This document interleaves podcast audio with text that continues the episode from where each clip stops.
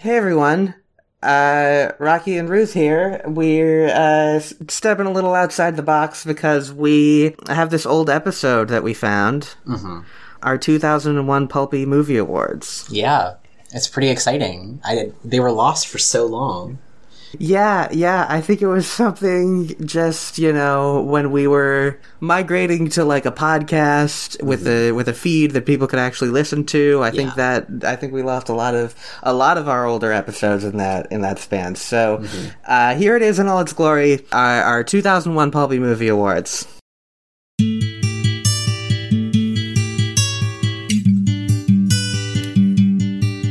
I disagree.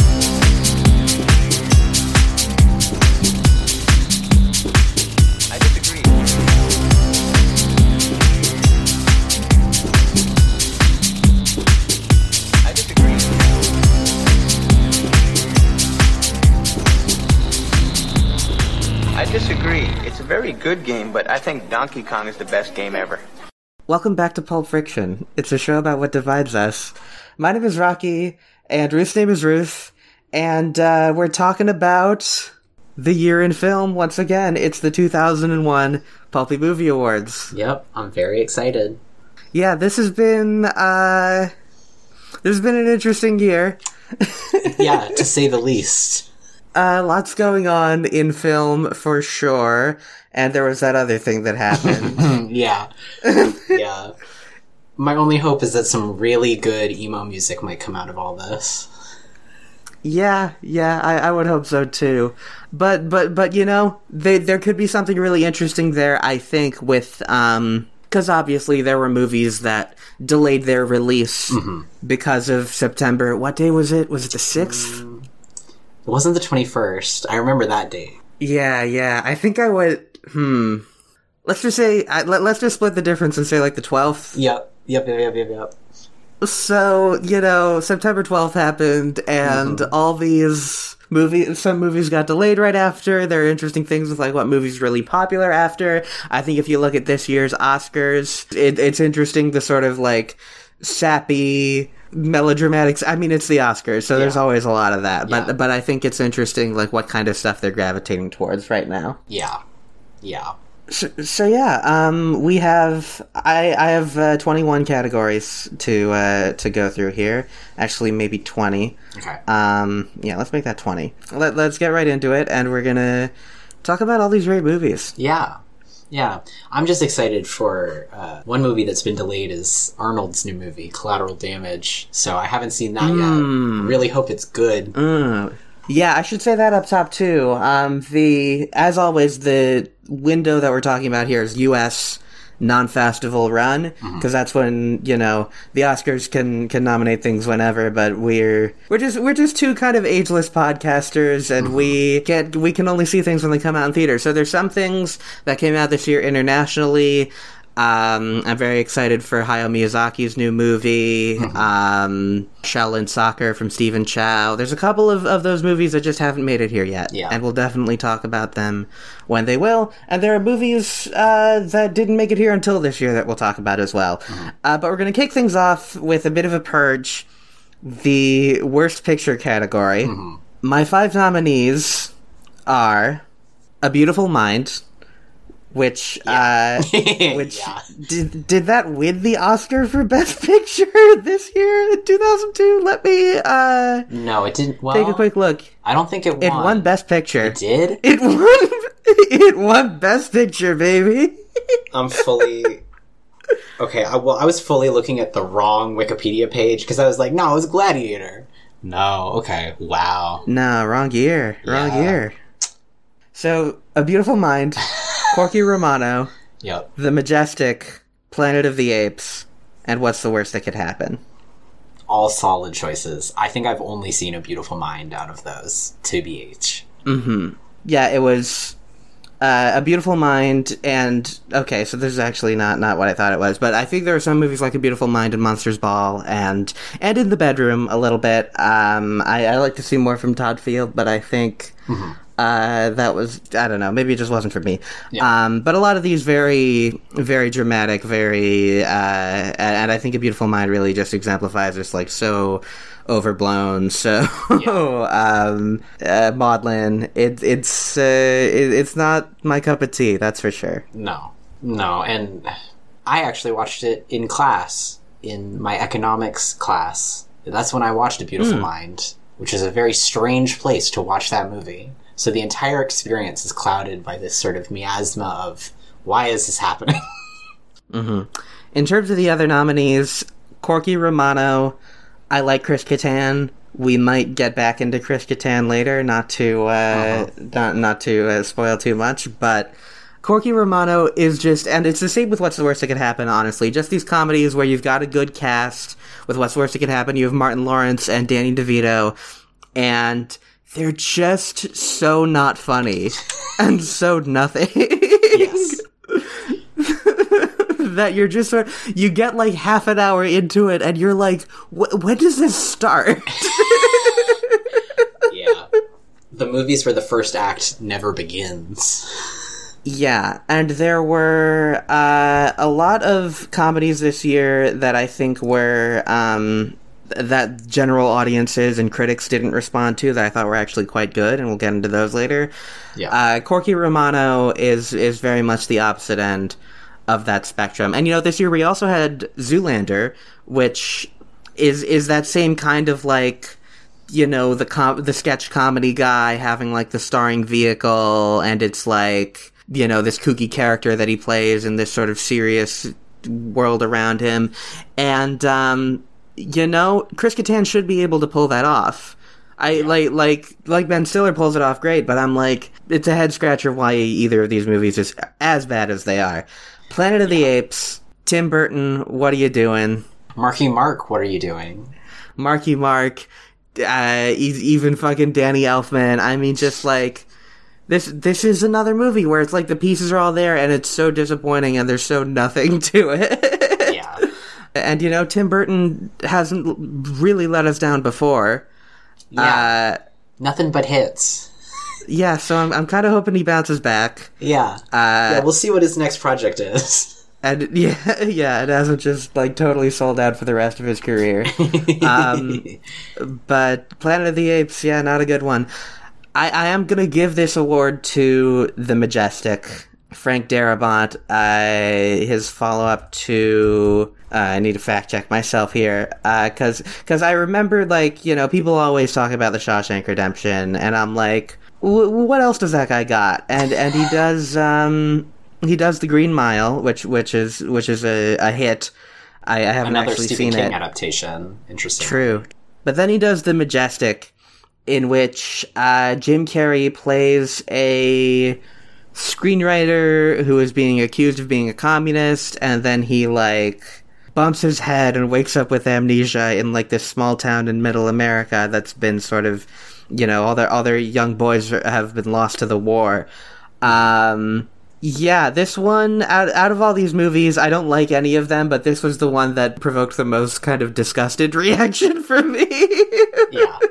You know, I love the Truman Show. I I think um, Jim Carrey could have a great career ahead of him still, but uh, the Majestic is really bad. It's like when when it's doing the blacklist stuff, it's like that's interesting, and that's something that Hollywood is sort of weirdly hesitant to talk about sometimes. But then, like, as soon as it gets into this this small town, it's like suddenly we're in a propaganda film, and it's like, what happened? It's it's absurd. Yeah. The the big thing for me in the Majestic is simply that Bruce Campbell has a cameo in it. Like that's how Yeah, I he remember does. the film ever.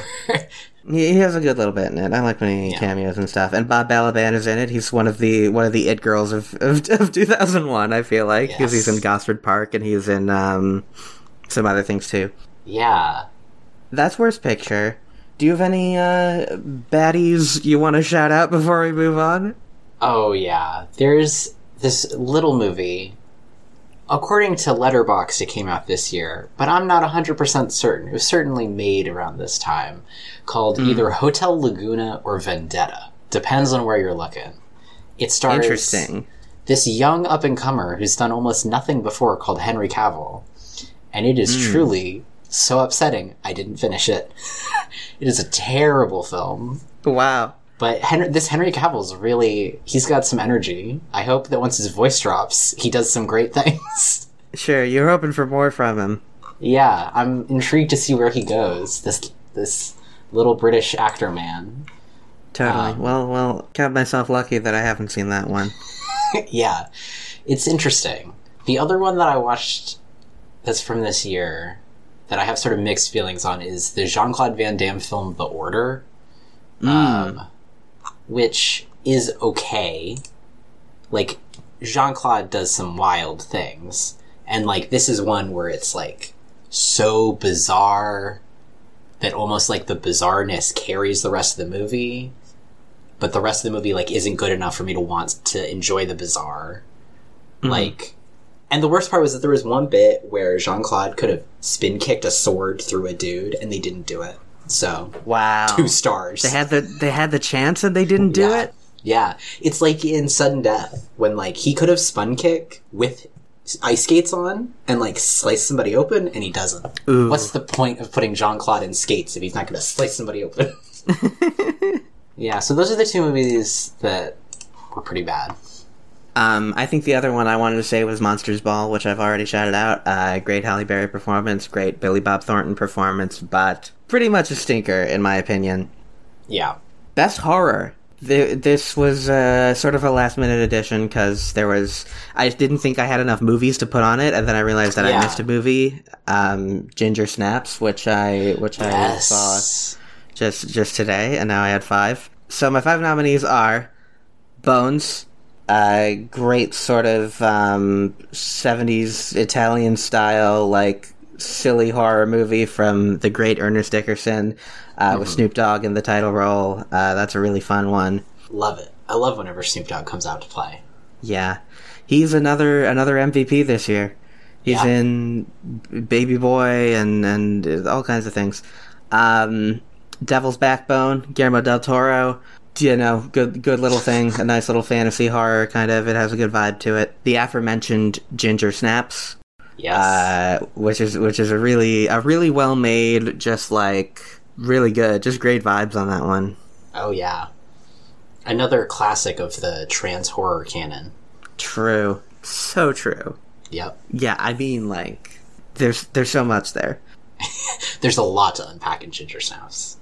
Totally, and I think this is this might be the only thing. No, I nominate again later, but but we'll talk about it. Mulholland Drive. Yeah. Yeah, I don't I don't know if there's anything else to say about it besides yeah. David Lynch never stops. the famous thing about Mulholland Drive is that there's not much to say about it. Um, Yeah. yeah, yeah. I feel like I'm not. It's it's not one of my favorite Lynch movies, honestly, but it's it's got that Lynch. It's got that spark, Yeah. that magic. Nobody can even when people try and replicate David Lynch, it like proves how unreplicatable he is. You know? Exactly. It's kind of like it's like when you're at an art museum and whoever's like, "Oh, I could paint that." It's like, Mm-hmm. You couldn't though. It wouldn't be the same. Not you can't do a Mark Rothko unless you're him.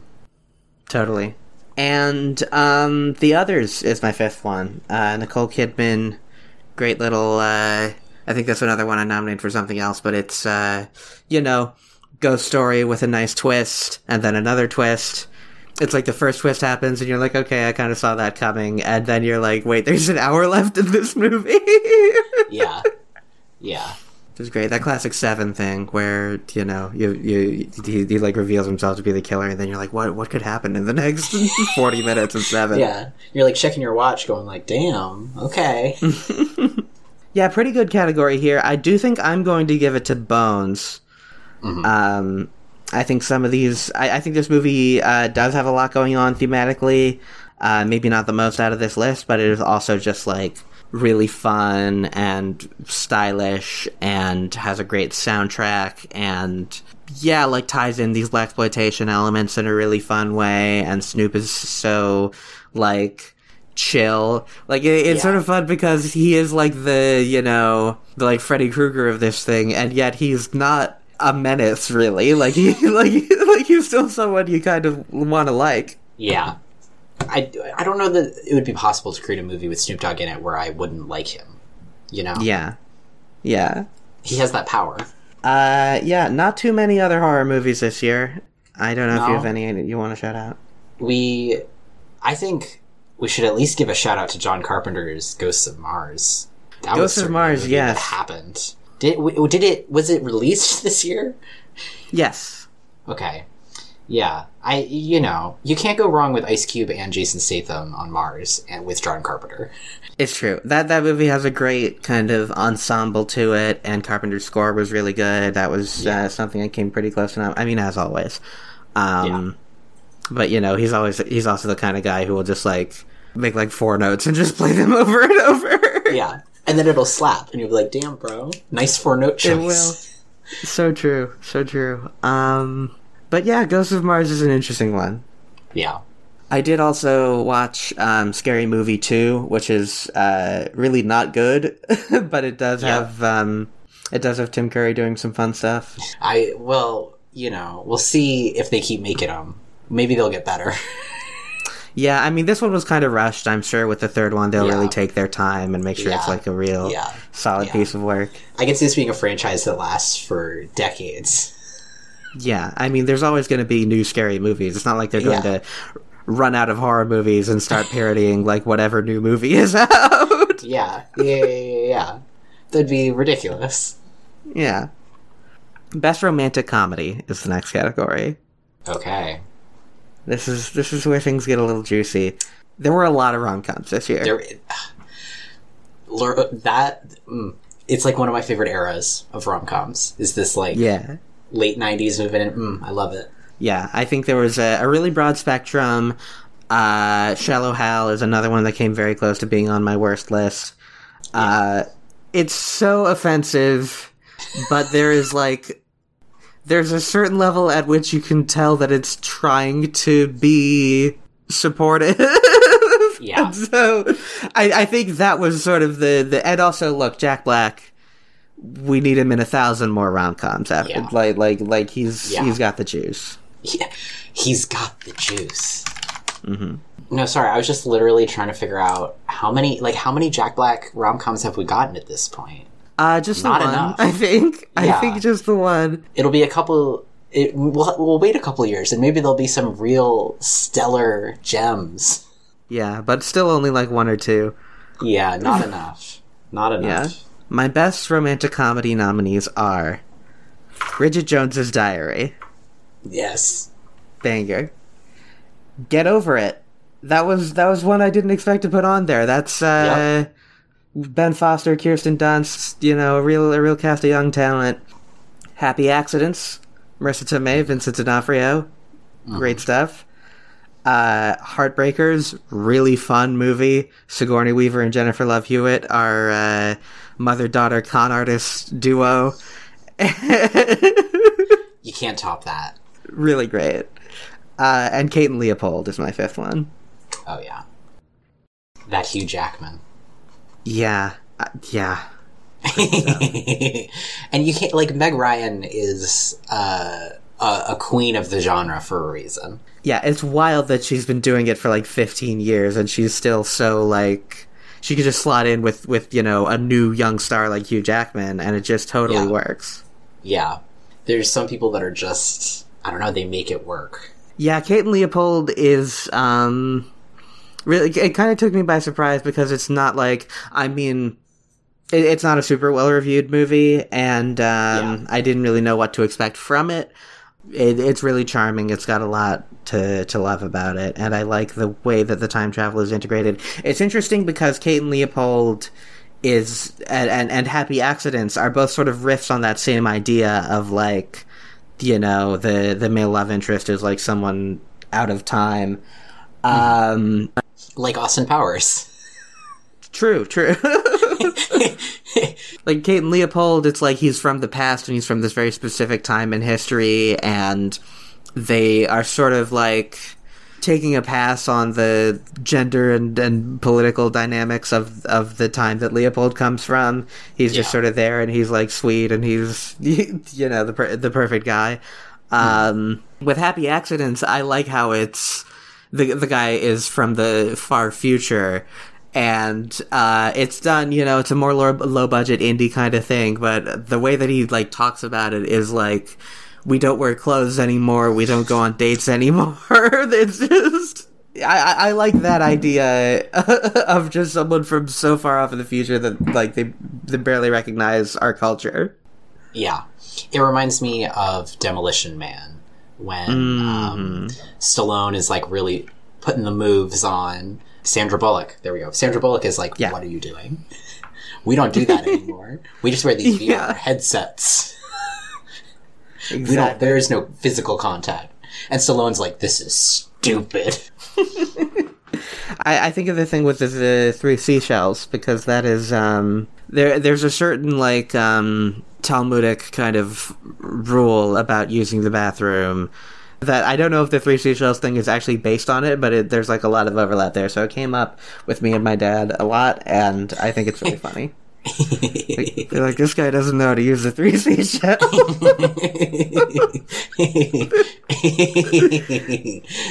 yeah. There, another of my favorite examples of that sort of trope is Lost in Austen, where a young woman finds a portal to Pride and Prejudice in her bathroom. And so she swatch, hmm. switches places with Elizabeth Bennet. And in like, it, it's just this very fun clash of her being like, oh, I make this much money, and everyone being like, you're a billionaire? And she's like, no, I work in a shop. and like she's like, "How do I brush teeth?" And they just have like twigs and chalk. And they're like, "Here, Yeah. get ready for bed." That's great. I love that. So yeah, all five of these are movies that I might not have that, that I might not have checked out of my own volition. I like rom coms, but the idea of like, you know, anything other than the totemic like when Harry met Sally, Moonstruck, those like pinnacle rom coms. The the idea of like diving deeper into that genre has just like never really occurred to me because I have you know seen some that are pretty bad, but I I, li- I liked all of these. I loved all of these. Um, so it, it's not an easy choice. Uh, but I'm gonna give it to Bridget Jones's Diary. Same. That's what I was literally thinking. I'm like, as much as I love other rom coms, Bridget Jones holds this special place in my heart. It is. It's way up there. It, it's it's so good. like I, I I feel like I, I like caught onto it pretty quickly, and then I was like, oh, this is great. But I, I kept just being kind of. It, it's it's just so pitch perfect, and I I like every couple minutes I was like, oh wow, this is really good. I don't know. I feel like it's one where I went into it expecting more of a. I was expecting it to be more like I don't know other rom coms. I guess more of a like Notting Hill or something, and especially with the cast. Like you cast Mr. Darcy, and it's like okay, I have an image of what this rom com is going to be like, but then it mm-hmm. isn't. Like it's so like messy and funny and kind of gross, but like yeah. like it it goes places that I would never expect out of out of a rom com made like of this type and of this era, I guess. And I think maybe mm-hmm. like they use that to their advantage. They're like, oh, you think this is going to be Four Weddings and a Funeral or Notting Hill or something, and like it's still going to be fun and have these light moments, but we're also going to have like. She's gonna be wearing a like a Playboy bunny outfit at this weird dinner party. Like it's gonna, we're gonna like push it to these weirder places. She yeah. like falls on a camera. Her ass goes famous. God, yeah. it takes place in its own world, which all rom coms do, but I like that, Yeah. that this kind of embraces it. yeah, yeah. Like she's just like, I'm gonna go work in television, and then she does. Yeah. It, it's both. It feels unreal, but it feels realer. I don't know. It like plays with the surrealism of rom coms in a way that's so smart. Absolutely. And and like her British accent is insane. yes. It's like famously a thing that British people can do American accents and American people can't do British accents. And like I, f- I feel like Renee Zellweger is just I, I might never have heard an actor in a movie like do a British accent that naturally. Yeah. Not to keep harking on how good this movie is, but like talk about a climactic fight sequence that is like yeah. genuinely like one of the greatest. and So it is out of this rom com. I love it. Yeah. Yeah, and of course like the two of them like like just seeing the two of them up against each other is is so great. And it's Hugh Grant playing I wouldn't say against type necessarily, but like it's Hugh Grant living in a very familiar space, but playing a role we don't see him in in that space very often, Mm-hmm. which is sort of like refreshing and fun and like ooh, a little something else. a little spice, yeah. Yeah, So that is uh, the best rom com of the year. Next, we have production design, which which was a chance to just nominate the the movies I think were the most inventive and all that. My nominees are Bill Boes for Monkey Bone, Aline Bonetto for Amelie, mm-hmm. Grant Major for Lord of the Rings: The Fellowship of the Ring, mm-hmm. David Wasco for The Royal Tenenbaums, and Cary White for Spy Kids. yes. God, Spy Kids pops off. I hope in a couple Yeah. years they make a 3D one. Yeah, and then they can make one where like you can ass. Yeah, and then they can make one where like you can smell the movie too. Yeah. Yes, Spy Kids rules. Um, all, all, these movies are just like so bright and visually kind of inventive and have all these all these cool things going on. I feel like Monkey Bone, you know, seeing Henry Selick. I mean, obviously he works in stop motion, so we know that he can do this. But seeing him working in live action and bringing these same like visions to life in these in these in these really fun ways um, is so great. yeah. Lord of the Rings, just iconic. Just you know, Need, need we say more? Yeah, they they did Lord of the Rings. Yep. Um, the work that John Howe did. John Howe and I almost said Alan Grant, but that's the man from Jurassic Park. Um, Mm-hmm. We had another Jurassic Park this year, which was uh, something. Actually, that that was a terrible movie. sure, I did not. I did not like Jurassic Park Three is up there for bad movies. totally, totally. but like the concept art and the work because it's like so many years of production have gone into making this movie and this trilogy and you can see it like you can feel the artistry that's gone into every single piece of the production Yeah, it just feels fully realized. There's like nothing to nothing to critique about it. yeah Royal Tenenbaums and Amelie are obviously doing similar things. They're doing these like um, candy colored like dollhouse versions of, of major cities. Um, and and I think Wes Anderson in Royal Tenenbaums does like a, a more uh, heightened version of that. Although Amelie is obviously very heightened. Um, Yeah. So it's it's it's sort of you know you're pitting two queens against each other in, yeah in terms yeah of yeah quirkiness. So yeah, great category, and there were some other great ones this year. Um, Harry Potter and the Sorcerer's Stone had great production design, um, and, and nothing can go wrong. There's uh, a lot of animated movies like Atlantis: The Lost Empire had the, Oh, yeah. that Mike Mignola production design. Um, Jimmy Neutron had great production design. There, there's uh, a, a lot to be put out here, but I got it down to these five, and um, just out of how much I like, well, I, I feel like it's between Spy Kids and Monkey Bone for me because those are both like really similar in terms of like the that like you know kid dreamlike kind of thing that they have going on, and it's like which one which one do I want to go for? I think I'm going to say Monkey Bone. Uh, just because you know Henry Selick is such a visual master, and you know Yeah. Spy Kids is a, is, a, is a great, great film, and you know should be revisited by people who uh, haven't seen it in a while. But Yeah. um, you know they're, they're they're pretty neck and neck. But I give it to Monkey Bone. yeah i do feel like giving a shout out to a french film i can't i don't know if it's hit the states yet but uh, the lady and the duke came out in 2001 and is almost entirely green screen. Like there's like sets but the sets are all like blank walls that have been painted to look like a painting and then everything that's outside is just the green screened the actors onto paintings. And it's not a great Ooh. movie. It's incredibly boring but the production of it is fascinating.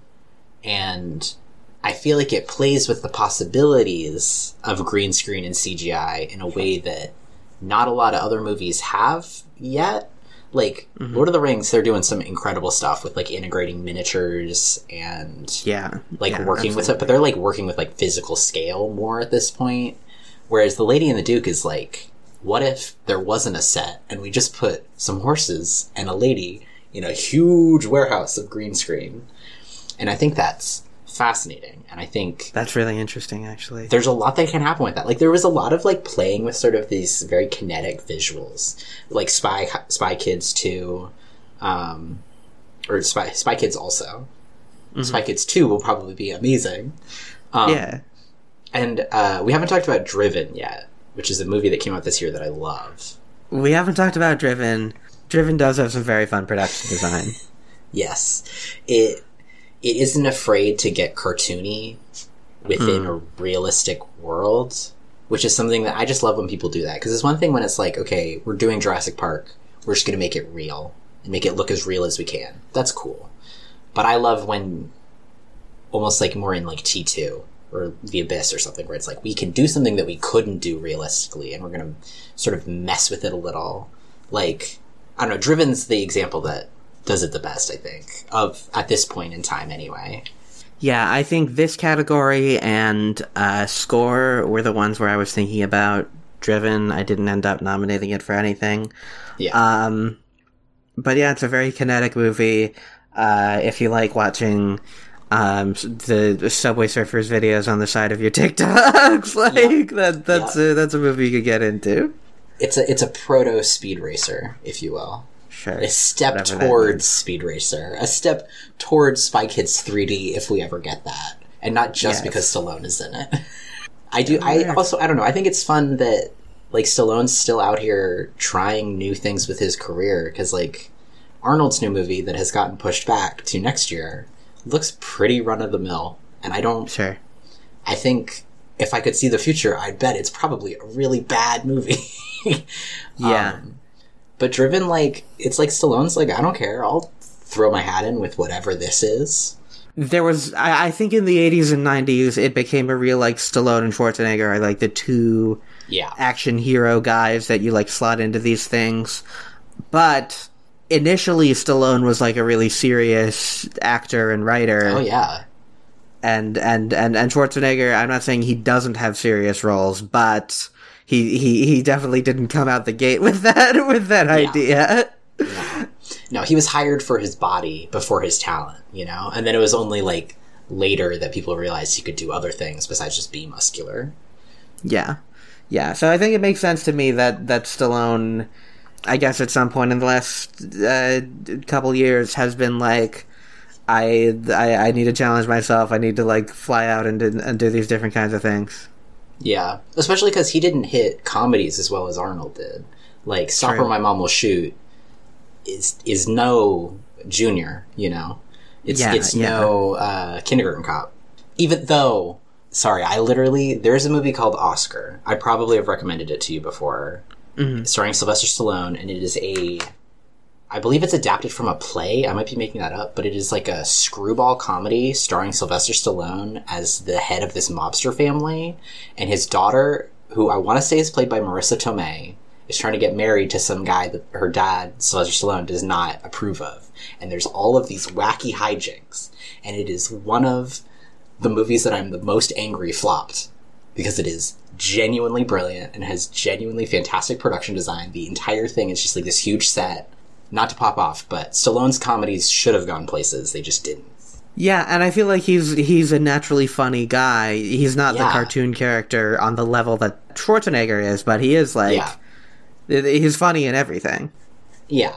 I feel like him and Dolph Lundgren are not credited enough for their natural humor. Absolutely.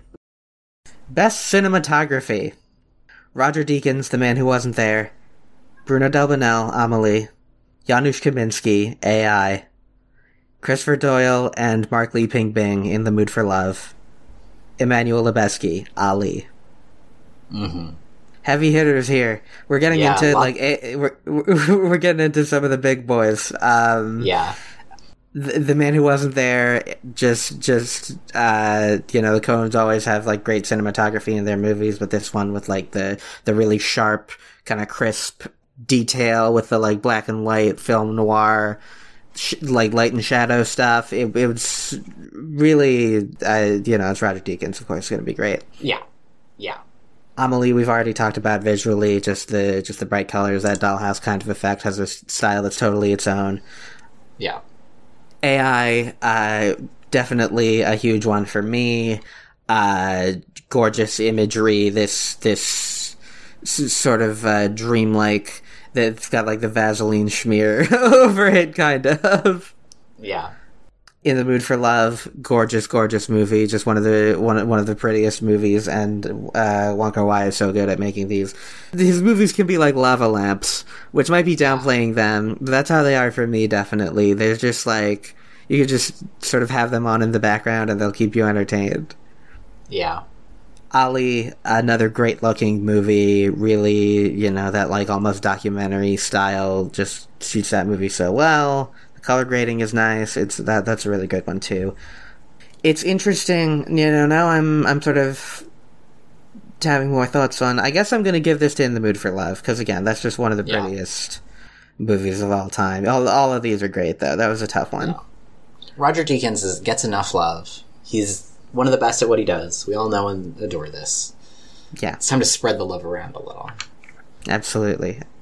I also I think Lord of the Rings visually, just like the cinematography, blows my mind. Especially because they are working across so many visual effects mediums and are like mm-hmm. using so much forced perspective to like make the hobbits look really small and stuff. That the fact they were able to like pull all of that technical stuff off and still have it look this gorgeous, kind of mind boggling to me. Yeah, I am. The camera is very well utilized in a way that feels Yes. so organic and it, it sticks out.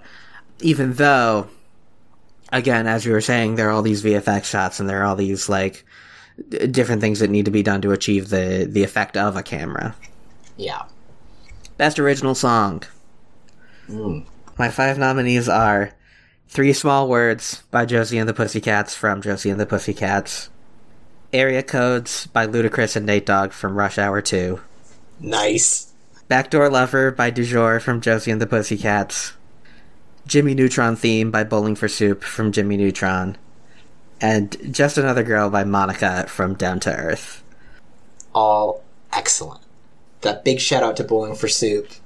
Yeah, One of the, one of the best when it comes to writing theme tunes to children's TV shows that will be that will pop off at festivals in like 20 years. It's true. It's true. And um, it's interesting because you got Bowling for Soup, and then you have uh, Adam Schlesinger writing songs for Josie and the Pussycats. So you've got Fountains of Wayne in there too. And I feel like those are th- those are bands that are sort of in the same headspace for me because they they they have like just some impeccable pop sort of songcraft to them. I feel like I feel like there's more craftsmanship behind uh, Fountains of Wayne, but um, Bow- Bowling for Soup like ha- has has songs like that that just feel feel so classic. Yeah. I have to give a huge shout out to one of my favorite original songs of the year, Higher and Higher by Craig Wedren and Theodore Shapiro from Wet Hot American Summer. Mm, in one of my favorite training montages. This is a song I legitimately listen to often. And like the Wet Hot American Summer soundtrack kicks ass. Like the way that Jane by Jefferson Starship can like never be disassociated from this movie because it's like so iconic the way that it's used to like open. It's like I can't imagine it being I can't imagine it being existing for anything other than opening Wet Hot American Summer. it's true. Um, and like it's it's just a movie that uses music really well. Like the day by day sequence always gets me. But Higher and Higher is a jam, and I have to give it a big shout out because it stands. It's going to stand the test of time. I can already tell. Yeah, this was a great year for uh, soundtracks. I maybe should have done like a like a non-orchestral soundtrack award because there's all these ones I didn't get to, like um, Baby Boy, How High, uh, so many great ones. I mean, you could even say like there aren't any original songs on the Royal Tenenbaum soundtrack, but it makes such great Yeah. use of music. Um, We've got new Randy Newman yeah, with uh, "If I Didn't Have You." yeah, yeah. John John Goodman and Billy Crystal. Mhm. What more could you want? I Exactly. There were multiple voice performances that I considered for my acting categories. I didn't end up putting any in there. One of them was Billy Crystal um, as Mike Wazowski. I think with this and the other one I'm about to say, it was more I just love these kids. They're just such like totemic characters for me. The other one is Mark DeCarlo uh, voicing Hugh Neutron in the Jimmy Neutron. Because, because again, Hugh is just like no, few characters have stuck with me more than Hugh Neutron. True. I definitely like I hear Mike Wazowski's voice in my head sometimes. Like I'll be doing something and I'll hear just like Mike Wazowski. Yeah. So this is a really stacked category. Um, The Monica song is great. I, I did put two Josie and the Pussycat song on here, but they are by different bands from Josie and the Pussycats. To be fair, um, and you know, just just two songs I think about all the time: Three Small Words and Backdoor Lover. But you know, it's a classic fucking song. It's Area Codes, Ludacris and Yes. Nate Dogg. yes. Th- that is I all these songs have been stuck in my head in the past like day as I made this list, but um Area Codes is the one that I've like been actively seeking out and listening to a lot cuz it's so good. Yeah. I hope that if uh, this brilliant, we haven't gotten to action movies really, but Fast and Furious is one that we, I, I will certainly be talking about. It's And funny I you think say Ludacris that. would make a great addition to that sound to that cast. It's funny you say that cuz I I gave the award for Rush Hour 2 cuz that's the soundtrack that the song is from. It is also in the Fast and the Furious soundtrack. Oh, I didn't even realize that. That's how much of a banger it is. It's been a minute since I've seen The Fast and the Furious. It's it's it's got a soundtrack. All like I don't I don't even know what I was going to say about that besides, but it's got a soundtrack, and that's one where we haven't gotten to costume design yet. But I feel like Fast and Furious did a lot Ooh, with yeah. very little, and I adore It's it, true. especially Letty's stuff. Like everything Letty wears, I'm like, I want to own that. Yeah, I haven't I, I haven't made a, a costume design award this year, but I I like that pitch. I'm getting Yes. into that. Yeah, like the costumes in that amazing. Again, Wet Hot American Summer, just like capturing the awkwardness of being a teenager on so many pretty much adult bodies. Those costumes work so hard, and It's it, true. it works. It works fantastically. And the, even though they're generic, they're kind of iconic too. Yeah, I don't know. uh, While we're having a costume breakdown, I feel like Knight's Tale and Lord of the Rings, of course, but Knight's Tale, Yeah. like there's some looks in Knight's Tale. Yeah, I, I, I think I might not have ended up nominating A Knight's Tale, but I love that movie. It's so it's a classic. It, it, it's really great. Uh, I, I I had an action category, and then I got rid of it because there weren't really five movies that I super wanted to talk about. But Yeah. A Knight's Tale and Fast and the Furious were both, you know, solid ins on that one. And I also, I also had an on-screen couple category that didn't make it, and I did uh-huh. have I did have Vin and Paul in the on the list for that. Of course, not since Point Break have we had such a couple. Exactly. So speaking of Fast and Furious, the next category is Best Score. Okay. The nominees are Terence Blanchard, The Caveman's Valentine, BT, The Fast and the Furious, David Holmes, Ocean's 11 Randy Newman, Monsters Inc., hmm and Yann Tiersen for Amelie. Yeah. The nominee, the nominee, the Oscar nominees for, I was just looking at it for this category, are kind of baffling to me. Well, let's hear 'em. Like they're fine, but they're like so basic, which I guess is how this category always ends up at the Oscars. It's always like the same five people. Totally. But the the Oscar nominees are Howard Shore for Lord of the Rings, John Williams for Artificial Intelligence, James Horner for A Beautiful Mind, John Williams again for Harry Potter, and then Randy hmm. Newman. So it's like That that is a mostly good category, like but yes. it is. If, if you were to guess, like what five composers got nominated for for yeah. the the score category, you would probably just come up with those names. You'd say uh, John Williams again. yeah, yeah. They, they were like, we can't. John Williams gets two nominations in the same year because, like, if it's literally feels like if John Williams does a movie, it has to be nominated. Like it's like in the laws of California.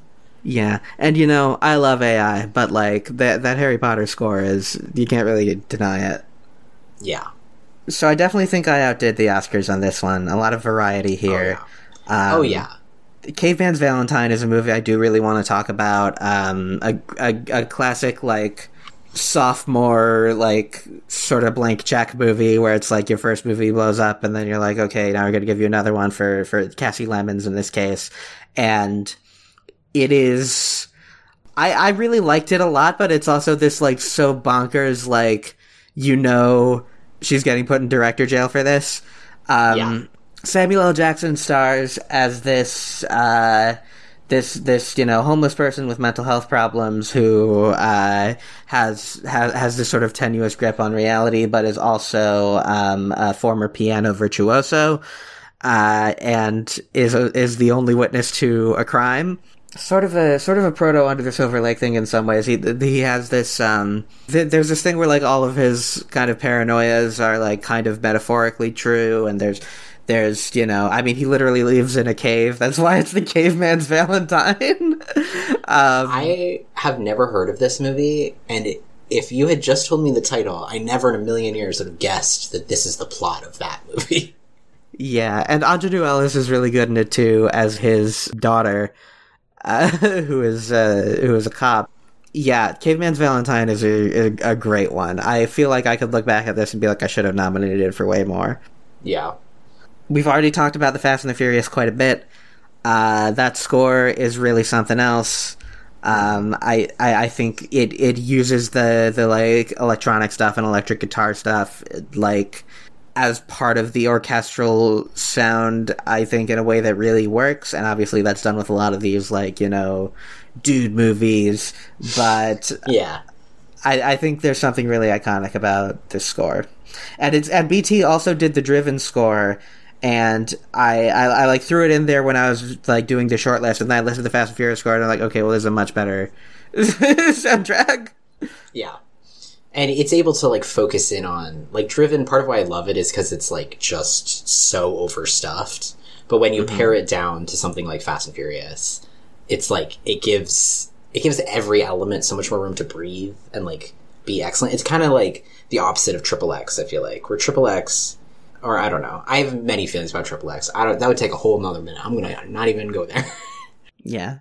The I, I as we were talking about the Fast and Furious score, how it is you know kind of doing something different, but in this really iconic way. The Ocean's Eleven score, uh, I think uses those classic like spy, like Pink Panther kind of that that style, and just makes it so slick and so cool. Yeah, it adds the. That's one of those movies where the soundtrack and the score and like all of the musical cues add so much to it.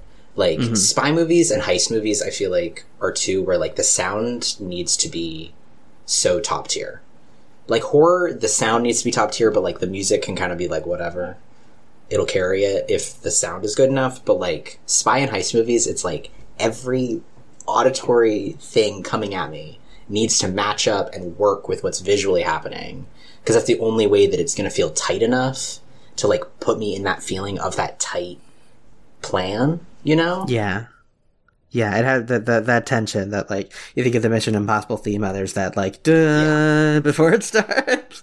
yeah That- yeah You need that stress. yes And the Monsters Inc. score also like doing its own quirky thing, but in a very iconic way. I th- feel like Monsters Inc. has my favorite like aesthetic out of out of any of the Pixar movies. Like it's it's so mm-hmm. well defined, and that's the that's the production design. That's the sound design. That's the it- it- it's everything. But Randy Newman's score, even though he obviously does all these Pixar movies, like yeah he he really like slides into something unique with this one. yeah it stands out i feel like some of randy newman's other stuff it kind of becomes like this wash of randy newman but like the opening jazz number of monsters inc stands on its own So this is a tough one. Um, I feel like I am going to give it to the Caveman's Valentine. That's sort of my uh, concession for the fact that I probably didn't nominate it for enough other stuff. And also, like Terence Blanchard, I think infuses jazz into his soundtracks really well. Um, It's yeah, it has this. It has the perfect kind of paranoid vibe for what the story is. Yeah. My two that we haven't talked about that I love are uh what's his name? John Powell, who did the score for Shrek mm-hmm, and mm-hmm. The Lord of the Rings. Cause like both are coming at this like fantasy aesthetic and creating these like gorgeous orchestral scores to these fantasy films. But mm-hmm. they both I don't know, they both do it in different ways and react to their own like genre in different ways. And I think they both I don't know. They both just like really get at something. They itch something in my brain when it comes to like fantasy settings meets music, and they do it in different ways for the two different films. I don't know. There's something about both of those scores that truly come off like magical to me. Yeah, there's something there's something really interesting there with like I feel like they're going for the same kind of like you know old school high fantasy effect. They're going for like this sweeping beauty, but there there's a more subtle difference where like Lord of the Rings makes it feel so epic and and and grandiose, and uh-huh. Shrek makes it feel like compressed and like a parody of itself. Yeah. And like the the like love theme, the, or maybe it's not the love theme, but like that the main theme of Shrek, I love. Like it's just like it's like a flute or something, and it's just this like little balance of notes that's so easy to weave into so many different like songs within the the whole piece, That's true. And I love it because like. James Horner does the same thing in Lord of the Rings, but he does it like 50 million times. So it's like, here's the Hobbit theme, and I can work it in anywhere, and it's going to like hit differently depending on where I work it in. Here's the, you know, elf theme or whatever. Here's Aragorn's theme. Mm-hmm. But Shrek just like simplifies it to the point of like just being this perfect little thing. And also, this cover of Hallelujah and another actually just brilliant soundtrack. The soundtrack to Shrek Yeah. kicks ass. Yeah, yeah. I think it um, incorporates a lot of like existing songs and new songs in a really fun way. There's there's such a I mean it's got like eels on it. Like there's so many crazy bands Yeah. on there. Uh, it I I mean I find it interesting that they license All Star, which which is obviously from Mystery Men. Um, Yeah. And they also have Smash Mouth do the I'm a Believer cover. yeah. So, so there's like this this balance of like we're Smash Mouth. We're not just licensing a Smash Mouth song. We're infusing Smash Mouth into the essence of the film. Yeah. Smash Mouth is integral to Shrek.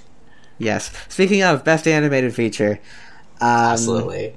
this is where again some of those international films like uh, Spirited Away and um, Millennium Actress.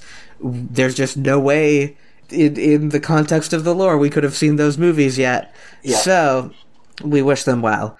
Um, best animated feature. My nominees are Atlantis: The Lost Empire, Jimmy Neutron: Boy Genius, Monsters Inc., Shrek, and Waking Life. All excellent. Yeah, yeah. I feel like man, Monsters Inc. is really good with with with with those Pixar movies. With that that uh, echelon of Pixar movies, it's like you know I'll dismiss one, and then at a certain point I'll be like, is that one actually my favorite? yeah. That's how I've always felt about uh, one that hasn't been released yet, but uh, the Cars. That's how I feel about Cars, Cars. sure. Where I feel like I go back and forth between being like it's the weakest and being like Mm-hmm. actually it's my favorite ever. Uh, yeah, It was certainly one of my favorites as a kid. And I don't know that it's aged as well as I think that's it. I don't know that Cars has aged as well, but like as a kid it was the movie for me. Yeah, I feel like I've I've it's happened to me with all the big ones where it's like, you know, I'll be sleeping on Finding Nemo. Finding Nemo will be like low on my list, and then I'll watch it and I'll be like, that was so good. like, how can that not be the best one? Yeah. And I'm I'm sure I'll get I get that way about Monsters Inc. here.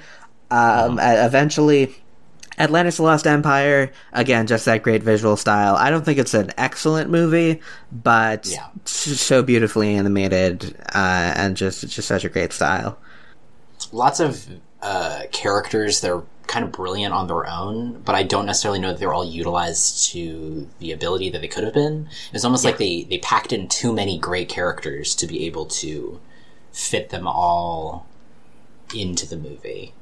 Yeah, you kind of feel the studio notes on that on that one. You you, you sort of see how the scenes are progressing, and you're like, yeah, this is a Disney movie. Yeah. Waking Life, great use of rotoscope, uh, which I think disqualified it from the Oscars, which is bullshit because no one uses rotoscope to cut corners. They they they do it on Yeah. purpose. It also Um, takes forever still. yeah, yeah. Um, Waking Life just, you know, it has this premise of all these little scenes where people are having these philosophical conversations, and I think the the the rotoscope style um, has this sort of jittery, dreamlike thing about it. Sort of, sort of like sort of like AI stuff, or the early AI stuff had. Like it's it has a great visual style. Love Richard Linklater, obviously. We'll get to his other movie from this year soon. Um, I think it's hard to deny Shrek. Yeah. I think you probably got to give this to Shrek. But I will say, if Shrek was not here, you know Jimmy Neutron is really good. I did not know until this moment that Jimmy Neutron is an Oscar nominated film, and that makes me so happy. yeah. so many levels. They didn't give a nomination to Atlantis for some reason, but they gave one to Jimmy Neutron. Jimmy Neutron is better than Atlantis. It's a brilliant film. it's so like I, you know, I I have uh, the, this childhood nostalgia for it, and I was like, I'm not gonna. I didn't expect it to be as good as it was. Basically, I watched it and I was like, I had like a dozen out loud laughs just wa- just watching it by myself.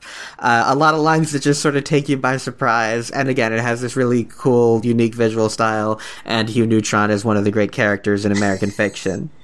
Yeah. This was also the year that we got Scooby Doo Cyber Chase, which is Ooh, a favorite Scooby Doo of mine. It's the one where they go into a video game, um, yeah. and it it's really interesting.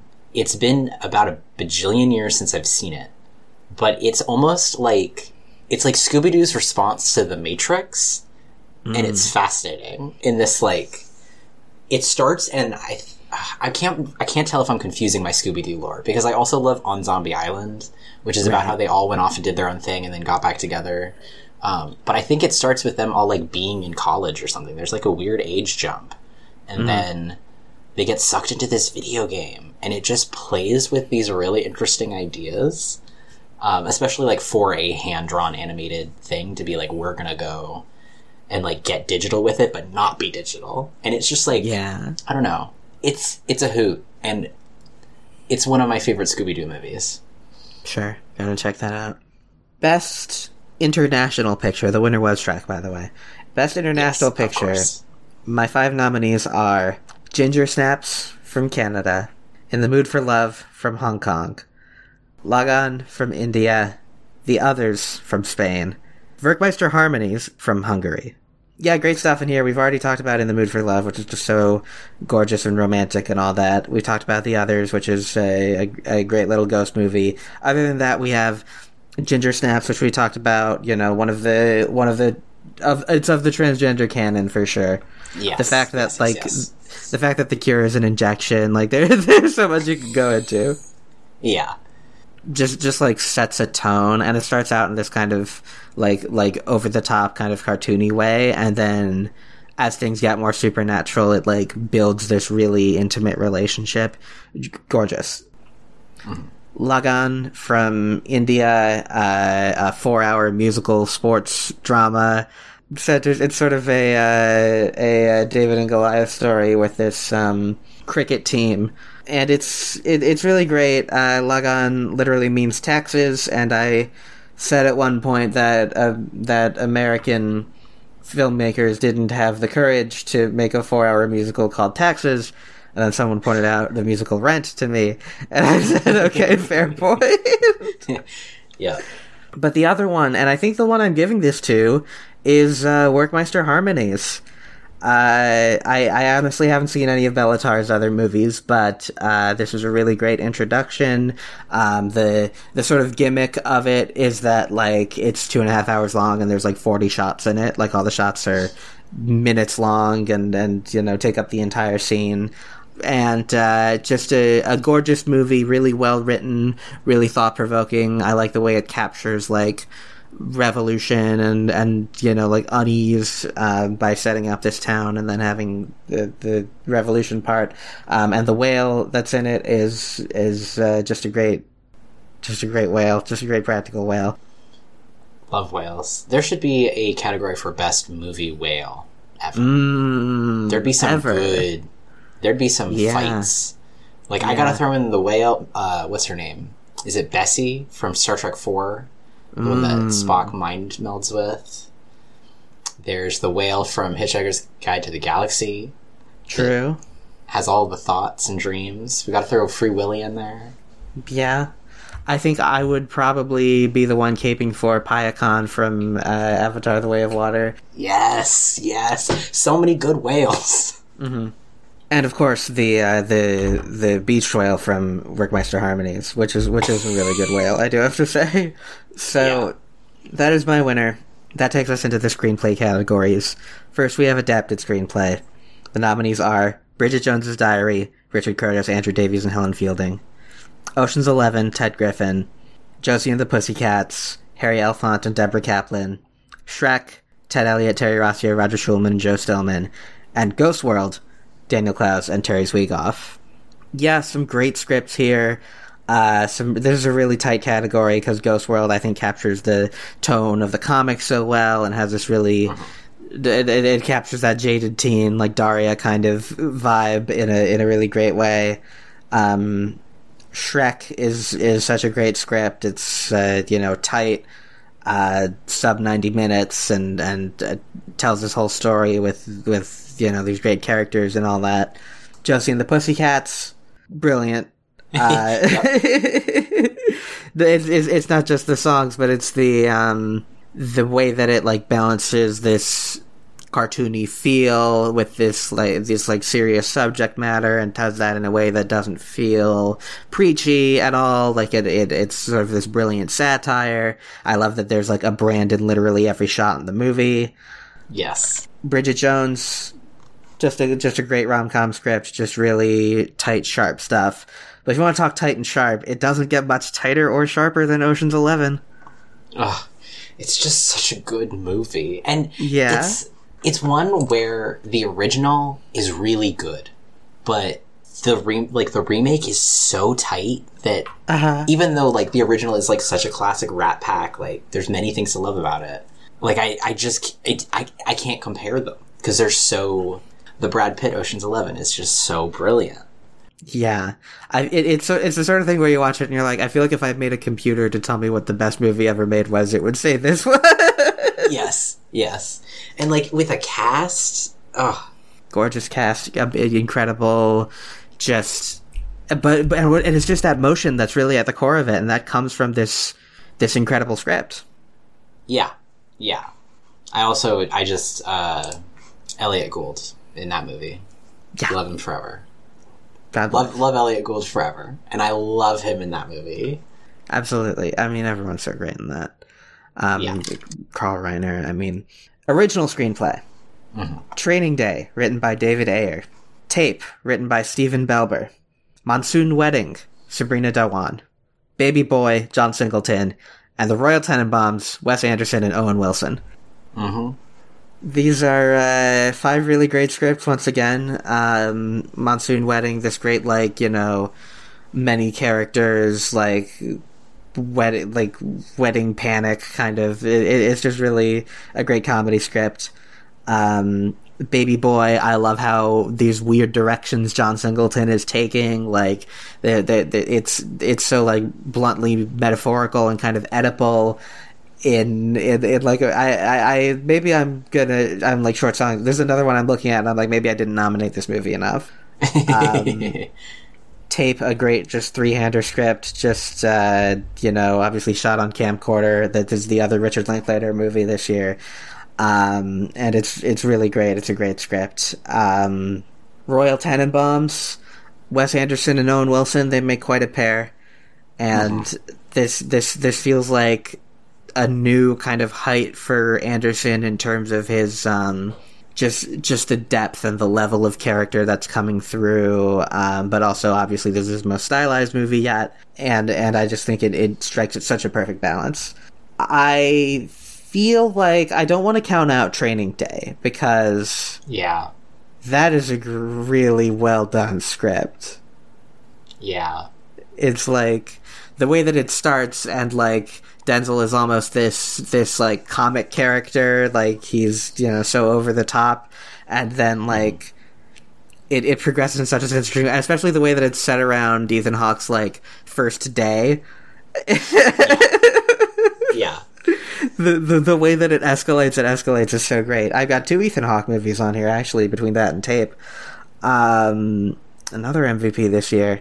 I feel like Baby Boy I need to watch again before I could be like this this is really the one that's calling to me. I do feel like there's something there that I ought to watch it again. I am going to give this to Training Day just here and now. Yeah. Speaking of movies that take place over a day, I would like to call out Wet Hot American Summer again Mm-hmm. for being one of the most bonkers, surreal, and yet brilliant comedy scripts. It's just it. Like I, I never know how much of a movie is really like scripted versus improvised. I don't, and I haven't done enough uh, research into Wet Hot American Summer. But it's you know it's made by mostly these newbies. You know, I'd love to see where this Bradley Cooper character goes. you Yeah. know, um, Yeah, we'll Amy Poehler. We'll see what happens with her. You know, Totally. and but like you know, I love David Hyde Pierce. Glad to see him still getting work, and Yes. It just it's a movie that no matter how many times I watch it, it surprises me with how just like pointedly brilliantly funny it is. Like there mm-hmm. there are bits where it kind of drags a little, but I like don't care and it almost feels like it adds. The fact that I'm like sitting there being like we like this bit we get, but I'm so excited for the next bit, I like don't even really care. Like Yeah. nothing my one of my favorite reveals in that movie is still when uh, after Bradley Cooper and after the the two characters get married and then Michael Ian Black, um, yeah. thank you yes and then their friends come in and are like this is for you and then they bring in a crate and barrel box you're like we didn't know if you had a registry like it's just like it feels like Monty Python at its best in just these like Absolutely. beats that come out of nowhere and I love it Yeah, more on that in a bit. That was very close to close to the list on this one. Yeah. Oh, also, before we move on from screenplay, sorry, but I feel like Lord adapting Lord of the Rings is a mm-hmm.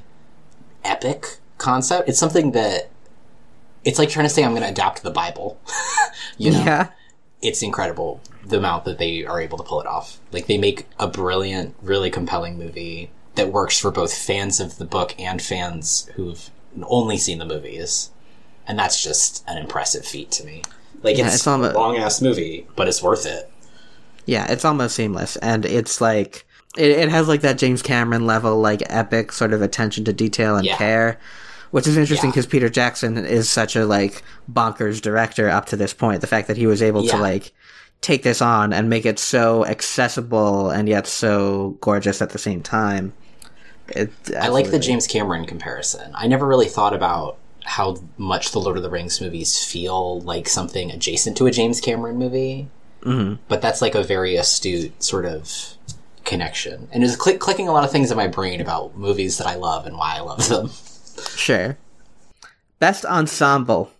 My nominees are Gosford Park, Monsoon Wedding, Ocean's Eleven, The Royal Tenenbaums, and Wet Hot American Summer. Uh, like literally so many movies that I love. And I love we haven't talked about Gosford Park at all yet. And I Let's talk about Gosford Park. This is the moment to talk about Gosford Park. I'm such a fool for Julian Fellowes. Julian Fellowes could do anything, and I'd be like, "It's brilliant. Give me four more hours of it." Um, like Gosford Park is, it's him testing out ideas for what would, in like 15, 20 years, become one of my favorite TV shows ever made, uh, aka Downton Abbey. And it's really funny to watch Gosford Park with that in mind because it is such just like him prototyping what the pilot for Downton Abbey is going to be. It's a wild crossroads of like the end of Robert Altman and the beginning of Julian Fellowes. Yeah. It's like it has Robert Altman's sort of critique of the genre, but when mixed with Julian Fellowes' like love of the aristocracy, it like mm-hmm. meshes perfectly to create this like scathing critique at the same time as being this just like genuine love of it. It plays into all of those points so well from those two creatives. That's why the upstairs downstairs thing works so well, is because Yeah. Fellowes Fellowes loves the upstairs and and Altman likes just you know people milling about and and Yeah. what what what happens in real life. And it's also just like it's a it's a refreshing take on the period film anyway in that it's like it lets it get dirty and like it it pulls it back from sort of the Kate and Leopold of it all of like this is the height of whatever and like this is what the past was like sort of romanticizing it in you know. And Gosford Park being like it opens in a rainstorm and they're covered in mud like it it it pulls in that Robert Altman flavor that just like brings to me like a new dimension to the sort of period drama genre.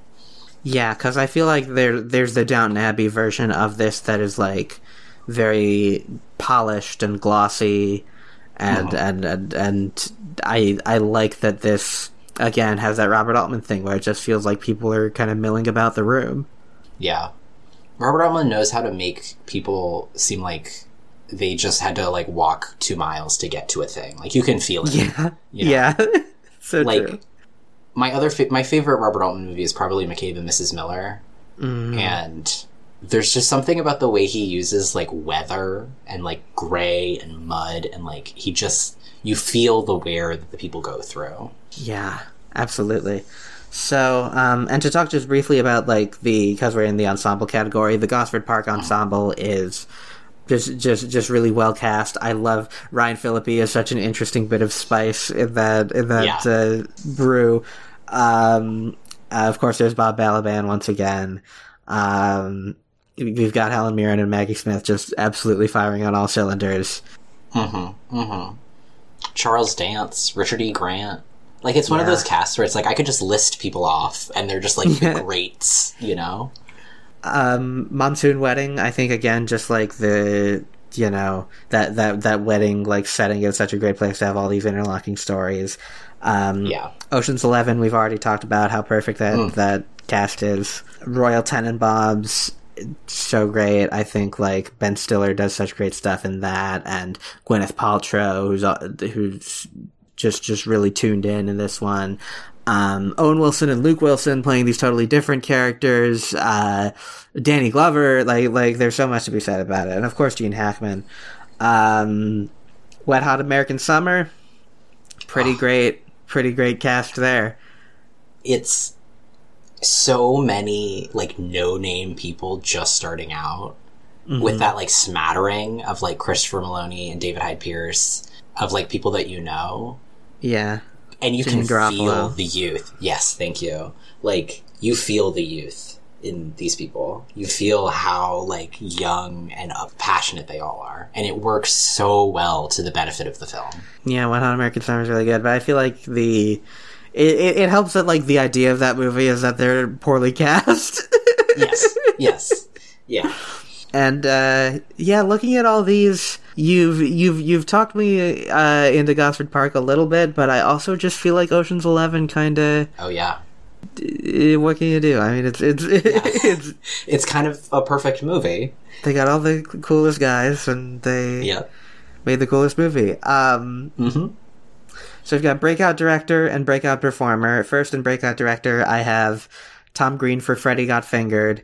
Uh, an, an, an almost entry to a lot of these categories. Richard Kelly for Donnie Darko, John Cameron Mitchell for Hedwig and the Angry Inch, Christopher Nolan for Memento, and David Wain for Wet Hot American Summer. Intriguing. I didn't realize all of these were debuts. Yeah, um, Nolan did a movie before Memento, but it was a little scene, kind of a Yeah. like test run thing. And the rest of these, I think, are straight up debuts. Um, Freddy Got Fingered, we haven't talked about yet. I love that movie.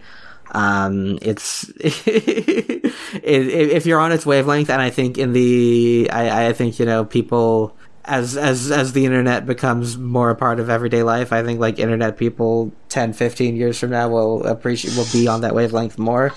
than people Yeah, in it's ahead 2001 of its are. time. Yeah, absolutely, absolutely, and it has that that anti humor thing that grows with like Adult Swim and Tim and Eric and all that. Um, Hedwig is a gorgeous movie, very kind of scrappy, but also just uh, uh, achieves some really great kind of production in that. Memento, just just so tight and well done, sort of that classic like debut. You know, this guy's this guy's the real deal. Um, Donnie Yeah. Darko, I Donnie Darko it was not one of my like top top favorites this year, but I re- I'm really looking forward to whatever Richard Kelly's got got coming up. Yep. this is a tough one. Uh, because I love Kelly. It's hard to deny Memento, but part of me just feels like Freddy got fingered. Is uh is is you know is such a called shot that I have Yeah. to I have to give it to him, and I'm sure Tom Green is going to direct a lot more movies after this. Of course, can't waste that talent. yeah, breakout performer. Okay. No, no, no. This is a fun one. Bradley Cooper, Okay. Wet Hot American Summer. Mm-hmm. Mm-hmm. Tyrese, Baby Boy. Ryan Gosling, The Believer. Anne Hathaway, The Princess Diaries. And Yolanda Ross, Stranger Inside. These are heavy hitters, you know. It's it's a it's a broad range. You've got Bradley Cooper, um, who has a pretty small role in Wet Hot American Summer, but I just feel like he comes in like a bat out of hell. Like he is he's really yeah. firing on all cylinders. And this is his first movie ever. Have you ever seen the documentary about the making of Wet Hot American Summer? I have not. It's called Tsunami of Fun or something.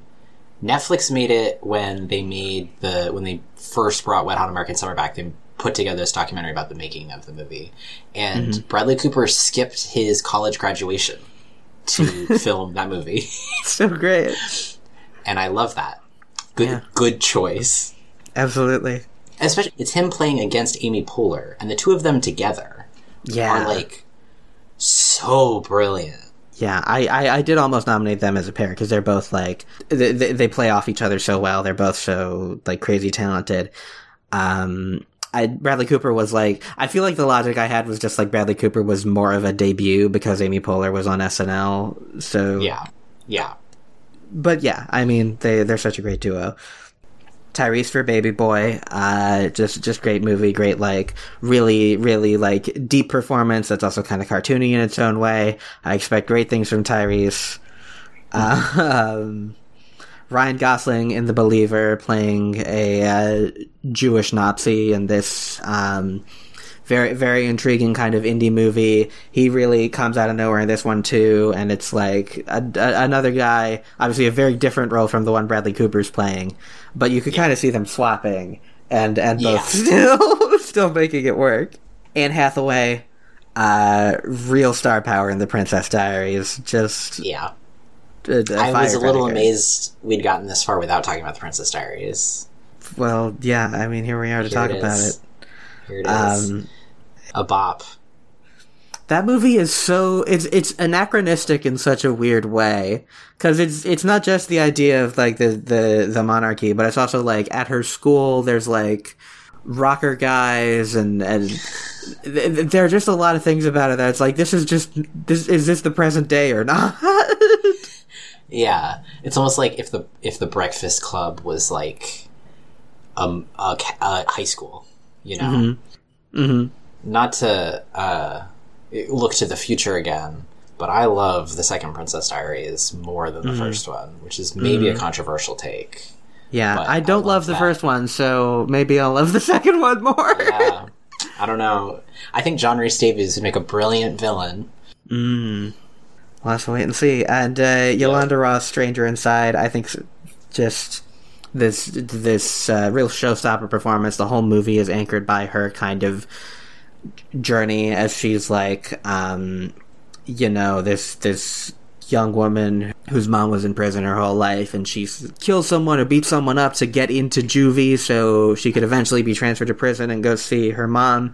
And then like it's this weird relationship with her mom that's that where like she has her family in prison that's like her wife and her and and, and her daughters and it, it, it's all i mean it's all anchored by how great yolanda ross is in it um so part of me is tempted to i feel like yolanda ross and ryan gosling are the two that like really had some some meaty stuff to take on i feel like i'm gonna give it to yolanda ross in this moment uh who i'm sure will have as illustrious as a career as the other people i named Yep.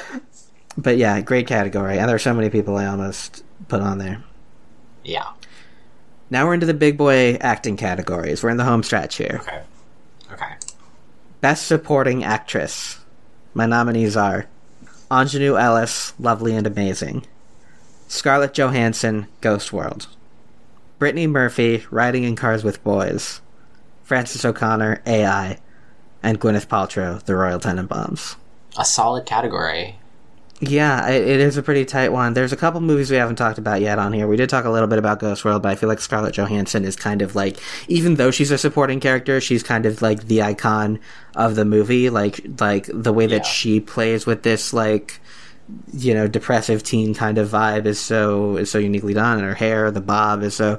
There, there there's a lot to be said about it. Um, lovely and amazing. Nicole Holofcener just really like this this really funny script. Such a great cast with Catherine Keener and Brenda Blethyn and Jake Gyllenhaal. Um, but Aunjanue Ellis in the supporting role. Um, brings like the the racial commentary into this already really interesting commentary on like women's body issues and you know she she's sort of like the voice of reason as we're watching these uh upper upper class white people. Yeah that's a great performance.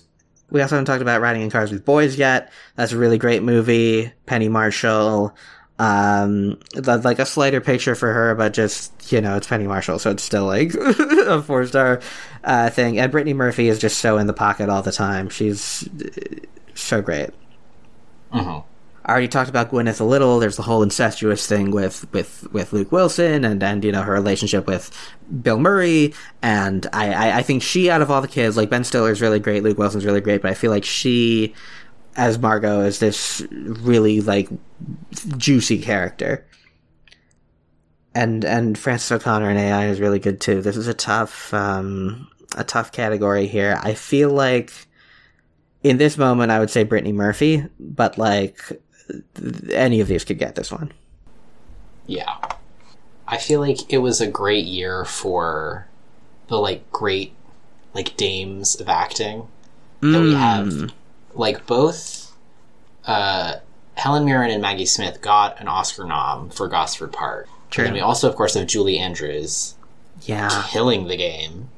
yeah, Like Princess Diaries works for a lot of reasons, but that is like I guess they could have cast like if it had been Maggie Smith as the queen in Princess Diaries, like it would have been a different movie and it would have still succeeded. But there's something about that Julie Andrews really specifically brings to that role. And maybe that's like the Mary Poppins of it all, yeah, but it's certainly like a perfect casting for what that movie ends up being. Yeah, yeah. It, it's a great balance between like someone of esteem and of of the, the with this poshness about them, but not like. y- You know, because because Helen Mirren and Maggie Smith both have this sort of matronly kind of uh, thing about them, and Julie Andrews obviously has the ability to to do that, but like she adds adds just like a little spunk to the character in in, in a way Yeah. that's that's needed. Um, yeah, great year for the uh, the old dames. hmm supporting actor. This was a fun one and a tough one to narrow down, but my five nominees are Steve Buscemi for Ghost World, James Gandolfini for The Man Who Wasn't There and The Mexican, Yes. Chris Kattan for Monkey Bone, Jude Law for AI, and Patrick Swayze for Donnie Darko. What? What a group! Where's the movie where they all get to play together? That's my question. Buscemi, Gandolfini, Kattan, Law, and Swayze is an incredible five. Like that would be amazing. It, it would. It would. Yeah, this is just a really interesting category. I guess the the movie we have least talked about so far is The Mexican, which is just a fun, fun Gore Verbinski action movie. Uh, you know, Brad Pitt is good in it, but I feel like James Gandolfini in The Man Who Wasn't There in The Mexican, he's really like not deviating so far from Tony Soprano, like the thing that we know him for, but just adding so much flavor to both of these movies and and and you know really taking them over the line. Uh, Chris Kattan has a brief role in Monkey Bone, but he plays the um, the the the sort of the corpse that uh, Brendan Fraser's soul jumps into when he's like trying to get back into his own body, and so like Chris Kattan just like I, I like this movie a lot. There are people who say that it like you know dips in the middle and starts to get get dull, but then Chris Kattan just comes in and and ratchets it all the way up. Yeah. Jude Law as Gigolo Joe in AI is so um, iconic and, and, and just great. Uh, Steve Buscemi in Ghost World plays like pathetic and lovable, but even though you don't love what he's doing, like like he he really brings it all together and has this great dynamic with Thora Birch, where you sort of buy that he would like be- befriend a teenage girl by rid of like, well, I guess this is happening now. Yeah. Yeah, yeah, yeah.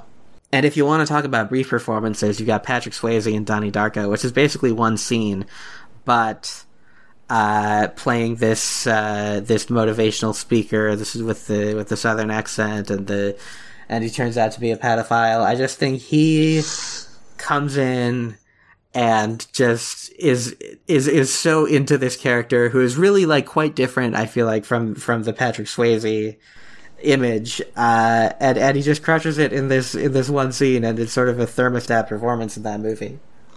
Yeah. I was trying to think of like what other like side performances really impressed me. And I feel like it, I just end up coming back to the ensembles of Lord of the Rings and Wet Hot American Summer. Mm-hmm. Specifically, I'm thinking of John Rhys Davies as Gimli. Because I legitimately thought he was a shorter man. I did not know that he was six five or whatever. Like, and that's part of it's the practical effects, but also he like acts short, and I don't know how he does it, but he does it really, really well, and it kind of blows my mind that he pulled it off. Yeah, that is really interesting. I came very close to putting McKellen and Andy Serkis in here, Oh yeah, but um, yeah, the, the whole supporting cast is great in that movie. Yeah, and like I don't know, the I feel like Paul Rudd is, as is plays one of my favorite apathetic teens mm-hmm. ever. yeah, like really a, a a defining image of what apathetic teen looks like is Yeah. Paul Rudd in Wet Hot American Summer. it's it's very true. That that is a great. I just started remembering things about his character. what a movie! Oh my god. What a movie. This is a tough one for me. I I I'm doing all these off the cuff, and it's like Patrick Swayze again. He is only in one scene, but there is something that feels kind of right about giving it to him. Um, Yeah. But Buscemi is a really iconic performance. Kattan and Monkey Bone is so funny. Um, but fuck it, it's my list. I'm giving it to Patrick Swayze. Hell yeah. I love that. Always a good thing to do. My five nominees for lead actress are Drew Barrymore, Riding in Cars with Boys, Yolanda Ross, Stranger Inside, Naomi Watts, Mulholland Drive, Reese Witherspoon, Legally Blonde, and Renee Zellweger, Bridget Jones's Diary. I concur. Really, really strong, really strong five performances here. I mean, we haven't talked about Legally Blonde yet, but Reese in that role is like one of the more iconic, just like actor in role, the, the- just just performances in in in history.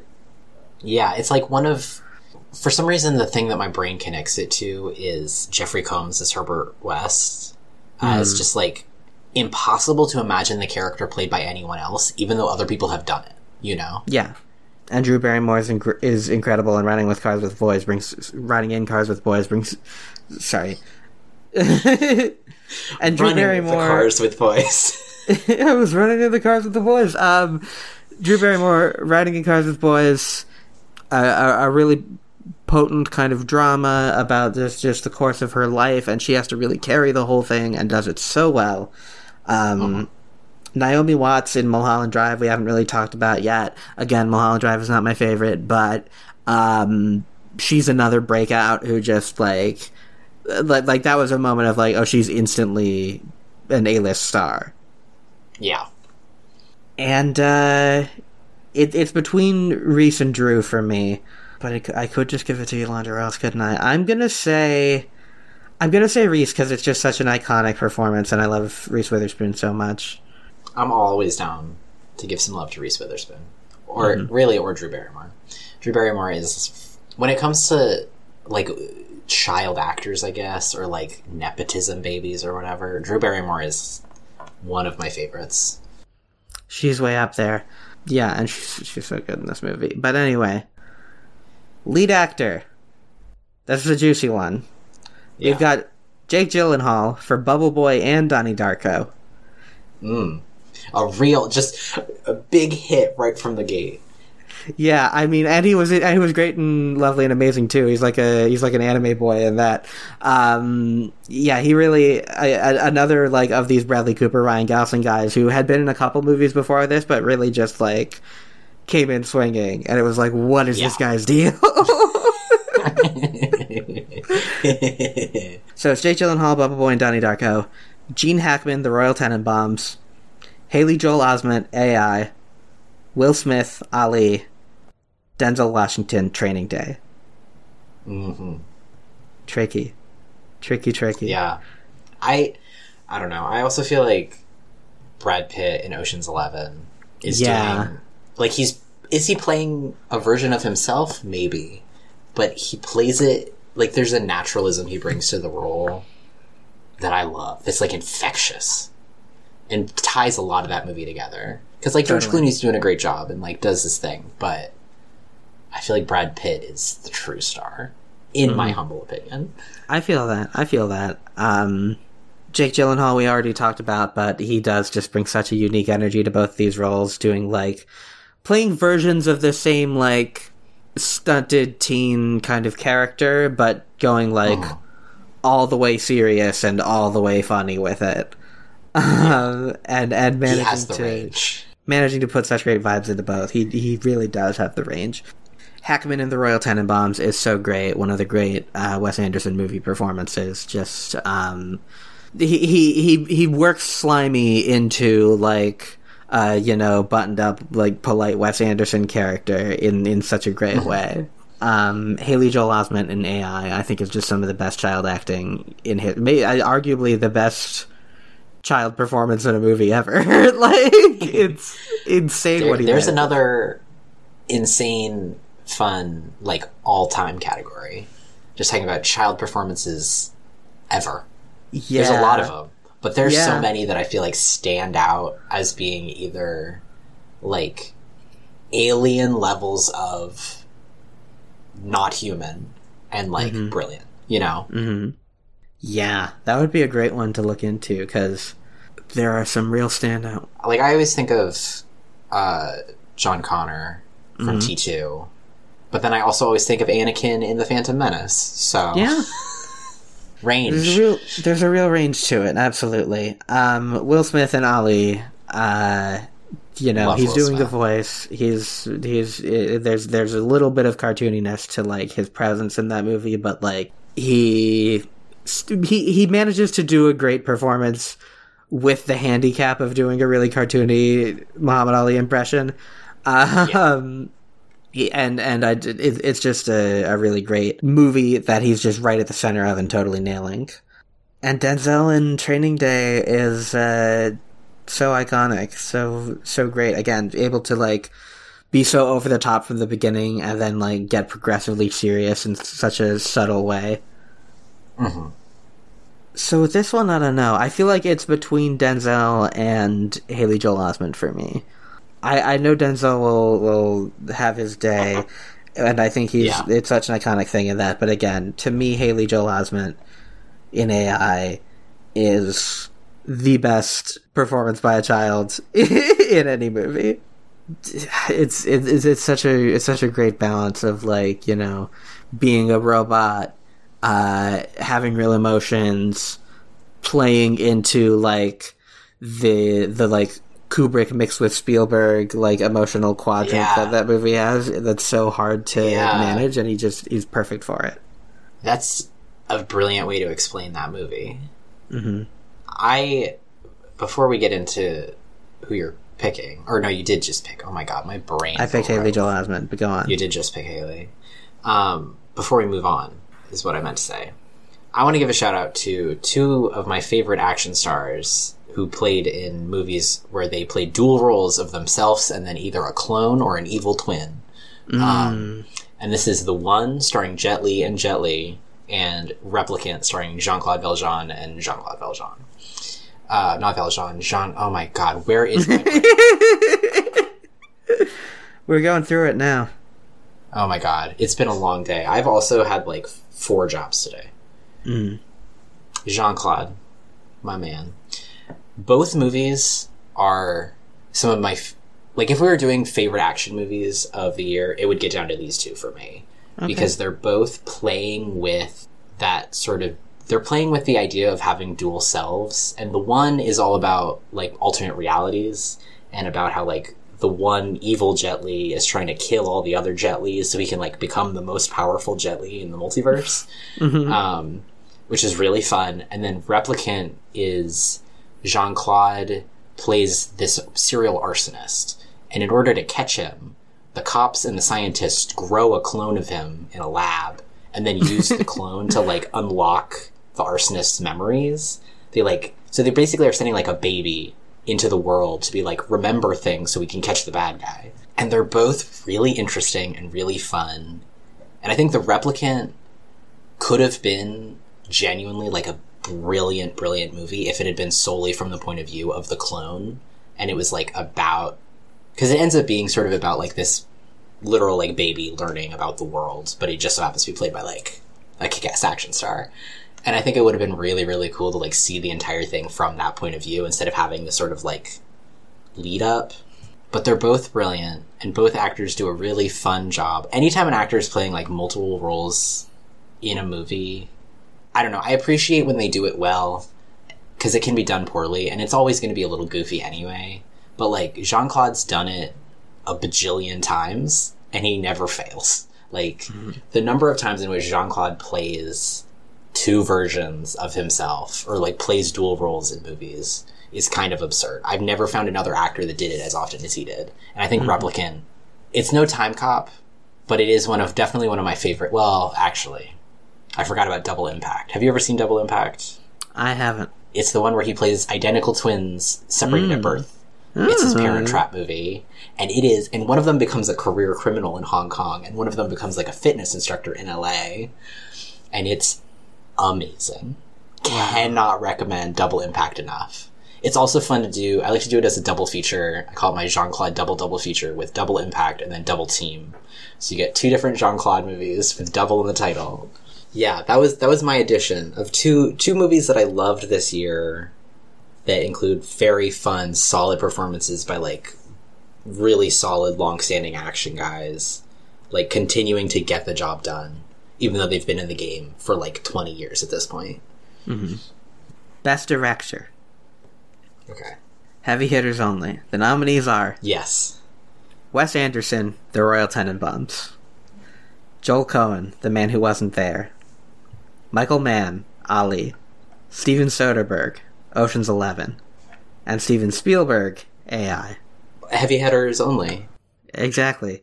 It's kind I of like mean- the score category where it's like, yeah, John Williams again. Yeah. what am I gonna do? Not give it to fucking. Not throw Spielberg a. yeah.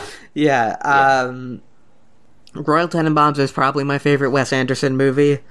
Um The Man Who Wasn't There is great and I think underrated, but not one of my absolute favorite Coen Brothers movies. Just a really good one. Ali is great. Ali is really underrated too. Um but not without flaw, you know. When you talk about movies that are without flaw, I mean Ocean's Eleven, that's that's Soderbergh just and Soderbergh has so many phenomenal movies and so many movies. Um, but Yeah. like the he he has like multiple lightning in a bottle kind of things, but I feel like Ocean's Eleven more than anything else is like he really had it. He was really firing Yeah. there. And um Spielberg AI, you know, what can you say? He's just really damn good at what he does. no one's doing it like him. I, I recently watched uh, Vision from the Future, aka War of the Worlds movie that Steven Spielberg did. Um, and it's a movie that I loved as a child, and rewatching it as an adult who hadn't seen it in like a decade, it absolutely baffled me how terrifying that movie is and how effective it is as a horror movie. And it just continues.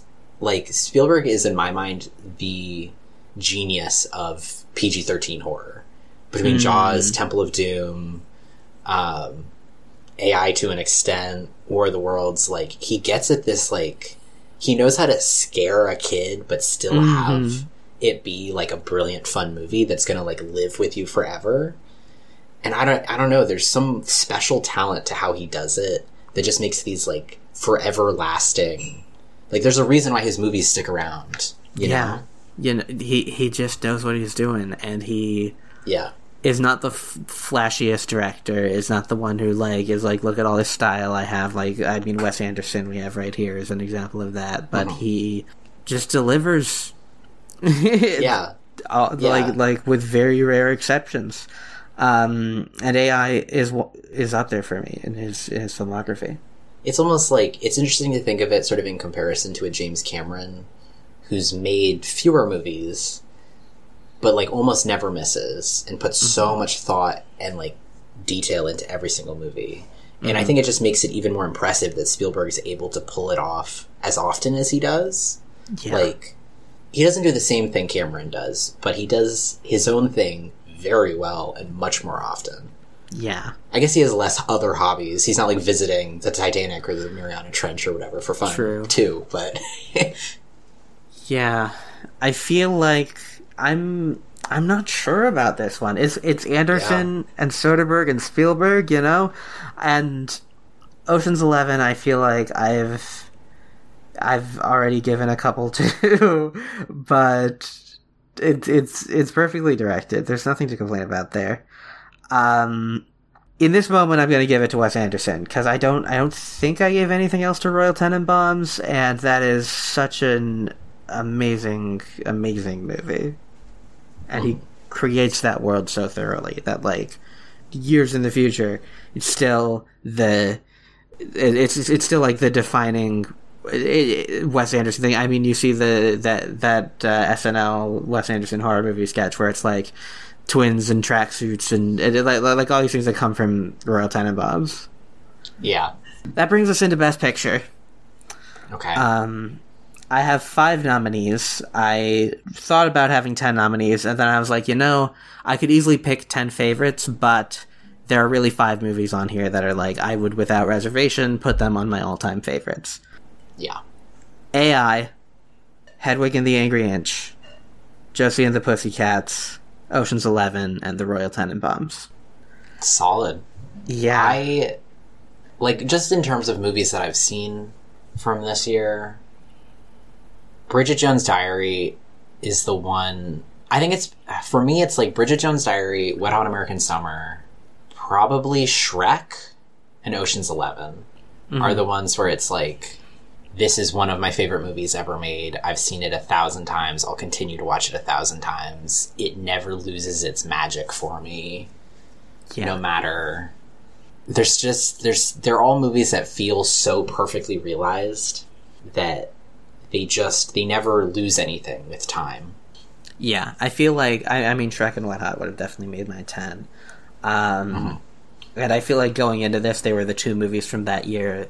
Like go- going into the project of watching all the 2001 movies, it was like I feel like I, I, I went in with the idea that Shrek and and Ocean's Eleven and or, or that Shrek and Wet Hot American Summer would were like the top tier for me probably at the beginning, and now I I I have this. I mean, I have the, these five movies are really like the the upper Yeah. notch here. Um, Royal Tenenbaums we've talked about a lot, so well realized, such a great drama and such a unique world. Ocean's Eleven, perfect movie. Josie and the Pussycats, brilliant satire, great production, great songs, incredible songs, um, phenomenal cast. Alan Cumming between this and uh, Spy Kids had a really had a really Yeah. fun year.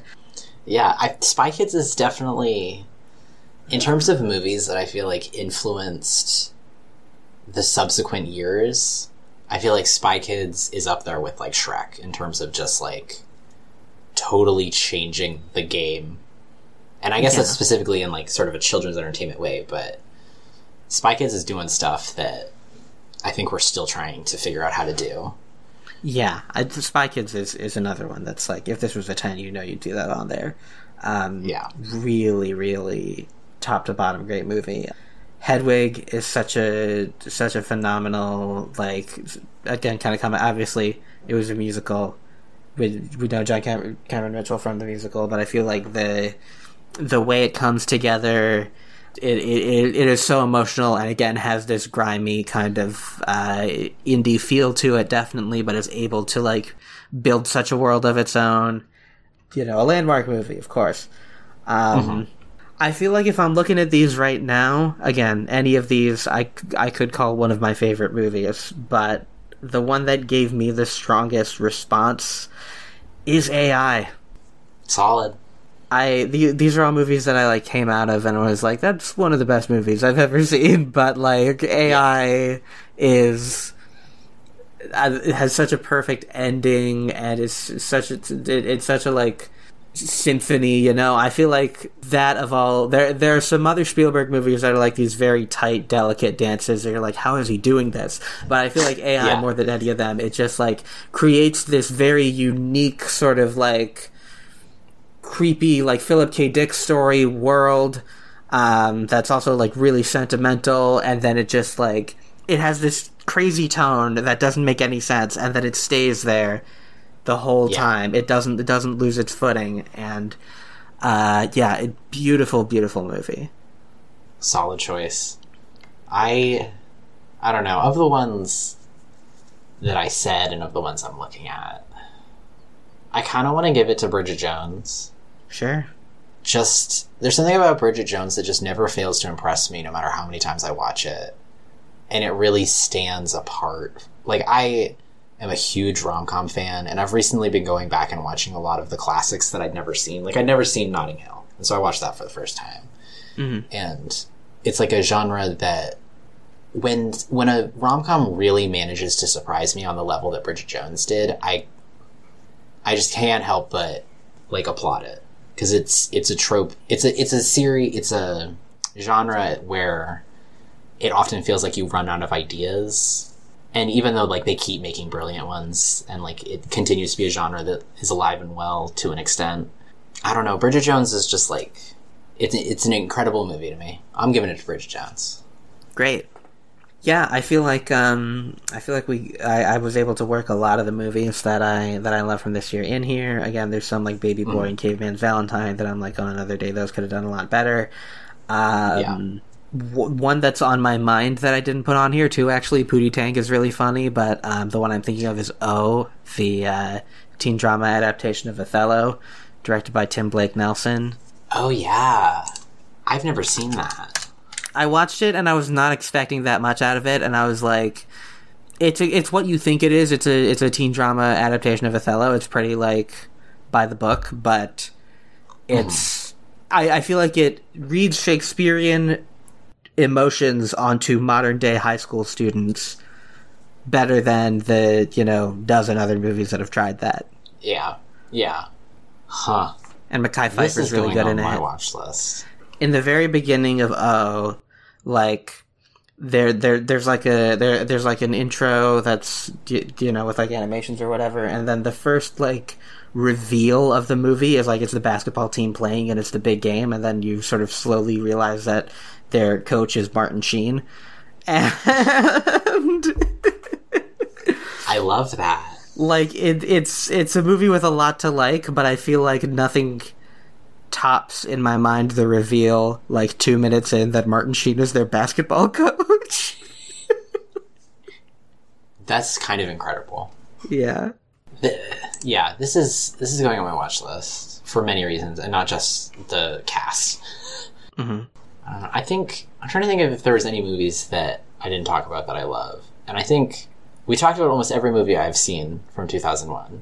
The only one that I feel like didn't come up was Winning London, which is my favorite Mary Kate and Ashley Olsen movie. Mm. Um, it's one that I haven't rewatched since probably 2007, but it's one that I watched so often as a child that even though I don't really remember anything about it, besides it's like Mary Kate and Ashley as teens in London, it's like I gotta I gotta give it a shout out just because it's it's one that it's it's one of those movies where even though I don't remember anything about it, I love it desperately. I love to hear that sort of thing. Um, Mhm. Good year for films. Uh, a lot, a lot of really, really great ones this year. I mean, again, so many that like came close to all these nominations and then didn't get in. But um, Mhm. thanks again for for joining me for the Pulpy Awards. Anytime.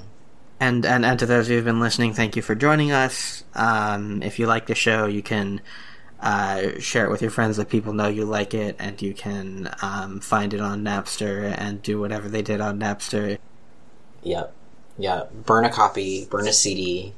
Yeah, share it with make make ten copies and send them out to all your to all your, friends all your friends. in the mail. yep. Yeah, uh, next time we'll be talking about um, 9-11. That's what it was. It was the 11th.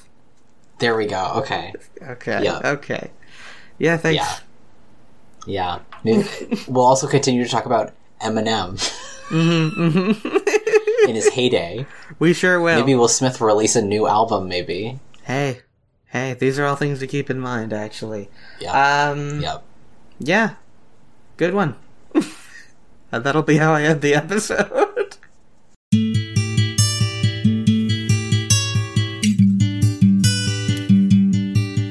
I disagree.